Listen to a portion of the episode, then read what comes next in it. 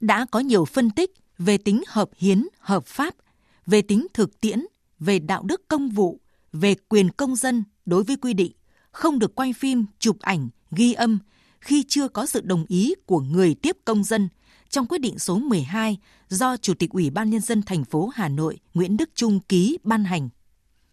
Các chuyên gia pháp lý, luật sư, luật gia cho rằng quy định này không đúng tinh thần bảo hộ quyền công dân được nêu trong hiến pháp, không phù hợp với quy định của các văn bản quy phạm pháp luật liên quan, không đúng về thể thức văn bản. Cơ quan ban hành và một số người thì bảo vệ quan điểm quy định này là cần thiết, là phù hợp quy định của pháp luật hiện hành, là không xâm phạm quyền công dân. Nhưng dù quan điểm nào cũng đều viện dẫn hiến pháp, rồi luật tiếp công dân, luật ban hành văn bản quy phạm pháp luật và các văn bản liên quan khác để minh chứng. Đây không phải là lần đầu tiên có những quy định gây phản ứng trong dư luận và có nhiều quan điểm khác nhau. Thực tế ấy nói lên điều gì? Đâu là đúng, đâu là sai? Vì sao lại có những tranh cãi từ chính người cấp có thẩm quyền? Của cả người trong cơ quan lập pháp, thực thi luật pháp, thực thi công vụ. Đó là còn chưa kể luồng ý kiến từ phía người dân, đối tượng chịu điều chỉnh trực tiếp của quy định. Nguyên nhân nào dẫn tới thực tế ấy?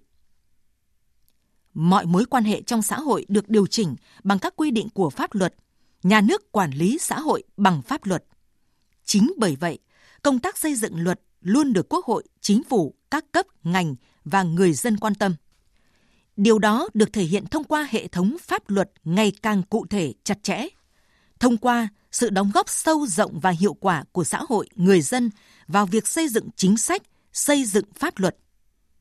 Nhưng các quy định pháp luật ấy còn chuyện chưa đảm bảo tính khả thi, chưa thực sự minh bạch không?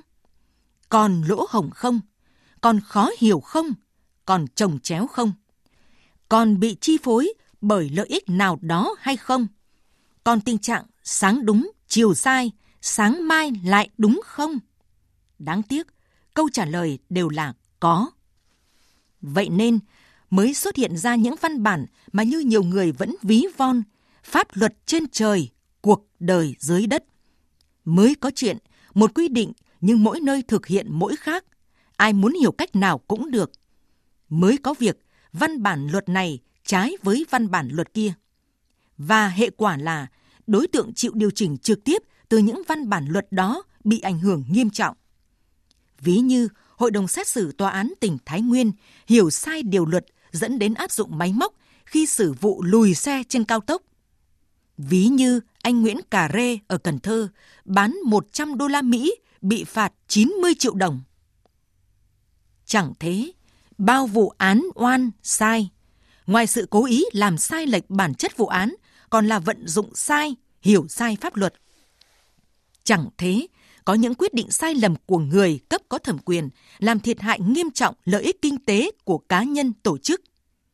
Chẳng thế, có những vụ việc khiếu nại tố cáo phức tạp kéo dài hết năm này đến năm khác chỉ vì nhận thức pháp luật của người có thẩm quyền, cơ quan chức năng chưa đúng.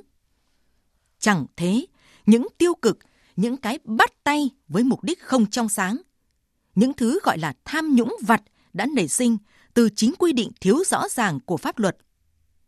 Chẳng thế, những nhóm lợi ích mới có cớ, có cơ hội để lợi dụng chính sách. Và nguy hại nữa là dẫn tới hiện tượng nhờn luật của một bộ phận người dân – dẫn tới nhiều hệ lụy khác trong xã hội. Bởi vậy, điều kiện cần là phải có một hệ thống pháp luật thống nhất, rõ ràng, hợp hiến, hợp pháp, đảm bảo tính khả thi. Và quan trọng là người cấp có thẩm quyền ban hành văn bản không xuất phát từ ý chí chủ quan, suy diễn, hiểu đầy đủ quy định pháp luật. Như vậy mới không còn chuyện ai đúng, ai sai, mới không còn chuyện vi hiến, trái luật khi vận dụng quy định của pháp luật vào cuộc sống